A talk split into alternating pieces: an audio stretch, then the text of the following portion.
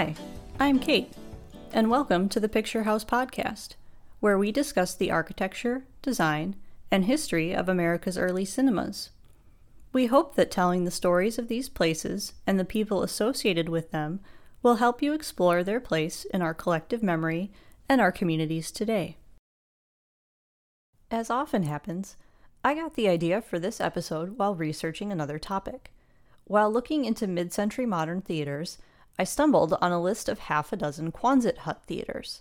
Once I decided to dive further down that research rabbit hole, I actually found mention of many, many more. So let's talk about a few of them. First, let's tackle the broader concept of Quonset huts. During the buildup of arms preceding the United States' entry into World War II, the U.S. Navy was in need of an inexpensive, prefabricated structure that was highly resistant to the elements and adaptable to the varying climes of the European and Pacific theaters. The structure would also need to be simple enough that untrained men could assemble it, and flexible enough to house a variety of uses, from barracks to offices to storage. In addition, the U.S. began to acquire bases abroad through the Lend Lease Act of 1941. Labor and material resources in these locations were often limited and necessitated the swift, inexpensive construction of simple, adaptable structures. In March of 1941, the Navy enlisted the George A. Fuller Construction Company of New York and Stran-Steel, a division of the Great Lakes Steel Corporation, to design a structure that would fit the bill. Architects Peter de Jong and Otto Brandenberger led the project, with assistance from Robert McDonnell, Tomasino Secondino, and Domini Ergo. In response to the urgent need for mass produced, easy to erect, portable accommodations for military personnel and equipment storage, the Quonset hut was designed by the Fuller Stran-Steel team in a matter of weeks during April and May of 1941. Their model was based heavily on the British built Nissen hut developed during World War I. So named for the place of its development, a U.S. naval base at Quonset Point, Rhode Island, the first Quonset hut was known as the T Rib Quonset hut and was 16 feet wide by 36 feet long with an 8 foot radius. The building was framed with steel members, sided with corrugated steel sheets, and capped on the ends with preassembled plywood faces punctured with openings for doors and windows. The interior of the building featured insulation that was installed on site, pressed wood lining, tongue and groove floors, and overhead lighting suspended from the central spine of the ceiling. The true Quonset hut type exhibits a semicircular shape where the wall and roof are one unit an interior metal structural system, metal cladding, and the principal elevation is located on the end. The utilitarian design of Quonsets allowed for a multitude of uses. The military used them for storage, housing, hospitals, airplane hangars, offices, and more. After the war, the military sold surplus Quonset huts to the public. While Quonsets were originally seen as temporary building types manufactured by the government, they came to find favor as permanent buildings for civilian use, including movie theaters. In August of 1946, it was reported out of New York State that Quonset huts for small theaters intrigue Film Row. Morris Schulman is setting one up at the Gaiety in Inlet, Adirondack Mountain Resort, and a Manlius exhibitor is putting another at Morrisville. The Gaiety may have been the first instance of a Quonset hut theater. More soon followed, such as the Fox Theater in Aurora, Colorado. Aurora residents had been seeking a theater for several years, but material shortages during the war prevented construction of a new cinema. When the war was over and the town's citizens once again lobbied for a new theater, surplus Quonset huts made it possible. The theater was built under the supervision of M. C. Glatz, General Purchasing Agent and Construction Supervisor of the Fox Intermountain Circuit. It opened on October 30th, 1946, with speeches by Aurora's mayor, Frank H. Ricketson, Jr., head of the Fox Intermountain Circuit, and others. The Fox Aurora consisted of four Quonset hut sections, each 20 feet in length and with a radius of 40 feet. The theater had a capacity of 670, with roughly 150 seats in a stadium section. The stadium portion is of standard construction with steel and high ribbed lath, sustaining three inches of poured concrete at the sides, and corrugated sheet aluminum in the curvature of the prefabricated sections, laid on extensions of the Quonset hut longitudinal ribbing.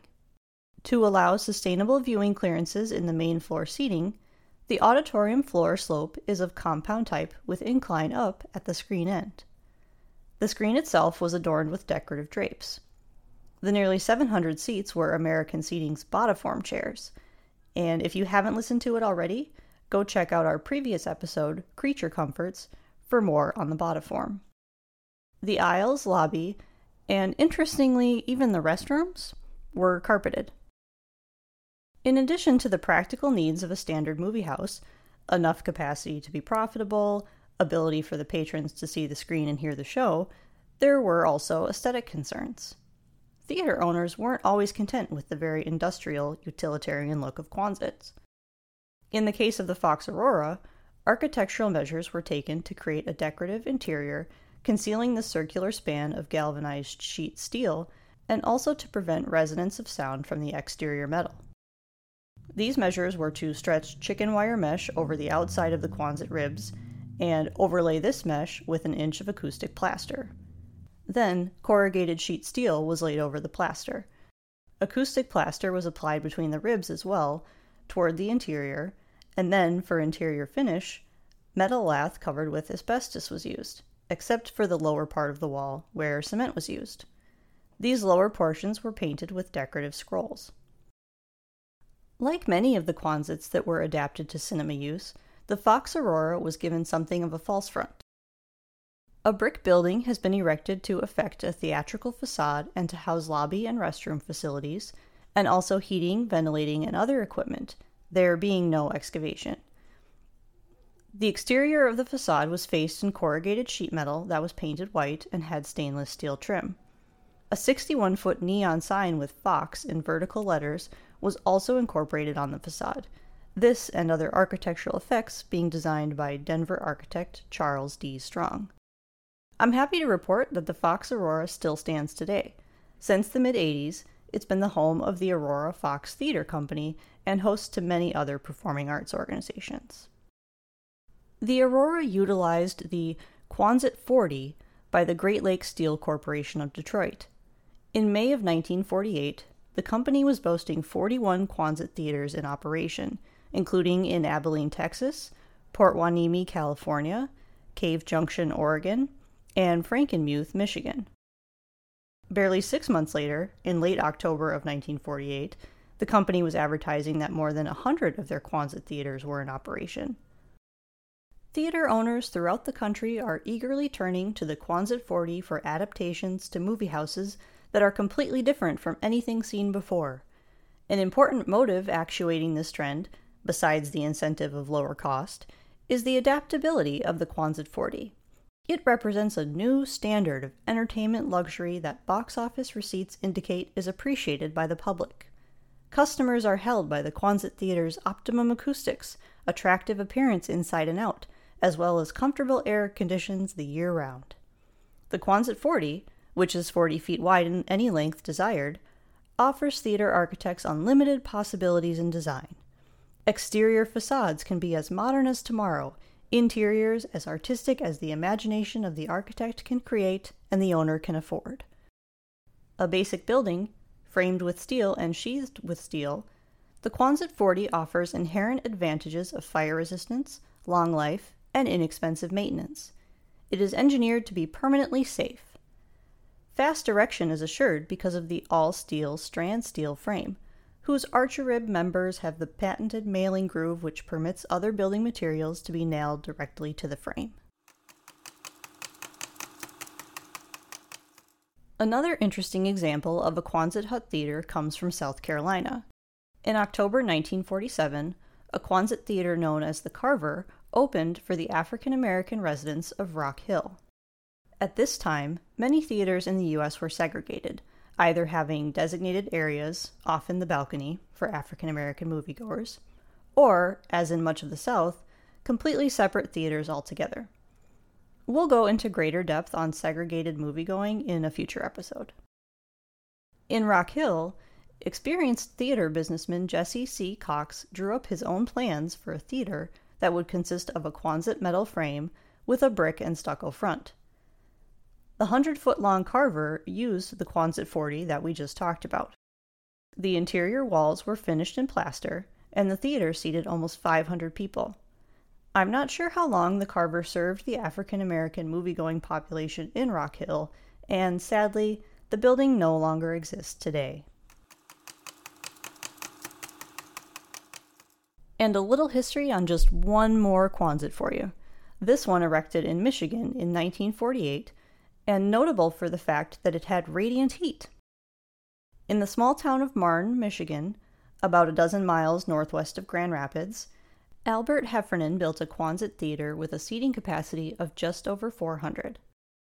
Besides offering an interesting plan for the adaptation of Quonset construction to the purposes of a low budget theater, Mr. Heffernan's Crown Theater is one of the very few theaters with the radiant heating. In the Crown, the concrete floors of both the ground level and the second level above the front traffic and toilet area are the immediate sources of heat containing within the concrete mixture a gridiron of hot water pipes.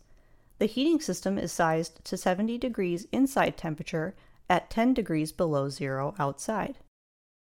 The Crown Theater was designed by Grand Rapids architect Emil G. Zillmer. The two story front entrance lobby area, which also included the projection room and a cry room, was built of haydite block, a lighter alternative to concrete block, but still with a good ability to insulate. And I'll just add another note here. Again, check back on our Creature Comforts episode for more on the Cry Room.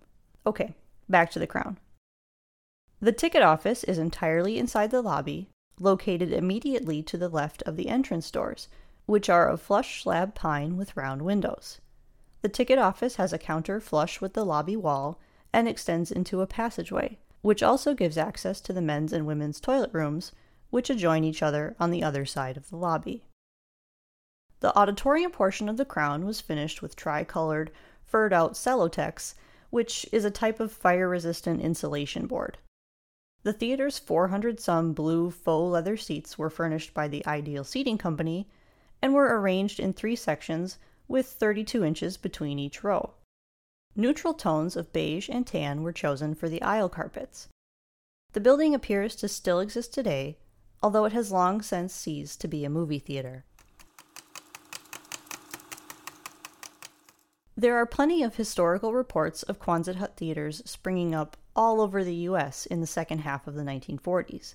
In New York, Pennsylvania, California, Oregon, Texas, Missouri, Illinois, New Jersey, South Dakota, Washington State. Those were just a few of the mentions that I found. I bet every state in the nation had at least one Quonset hut theater at some point. And the website Cinema Treasures lists more than a hundred of them but I've profiled just a few here. With so many more out there, I invite you to explore some of them, like the Royal Theater in St. Petersburg, Florida. Similar to the Carver in that it was a theater for African Americans during a time of segregation, the building still serves its community today as a Boys and Girls Club. Or the 323 seat Lake Theater in Bailey's Harbor, Wisconsin. Opened in 1947, it showed movies until 2000. Although it's now gone, it's fondly remembered by Door Peninsula residents and visitors alike. See what you can find.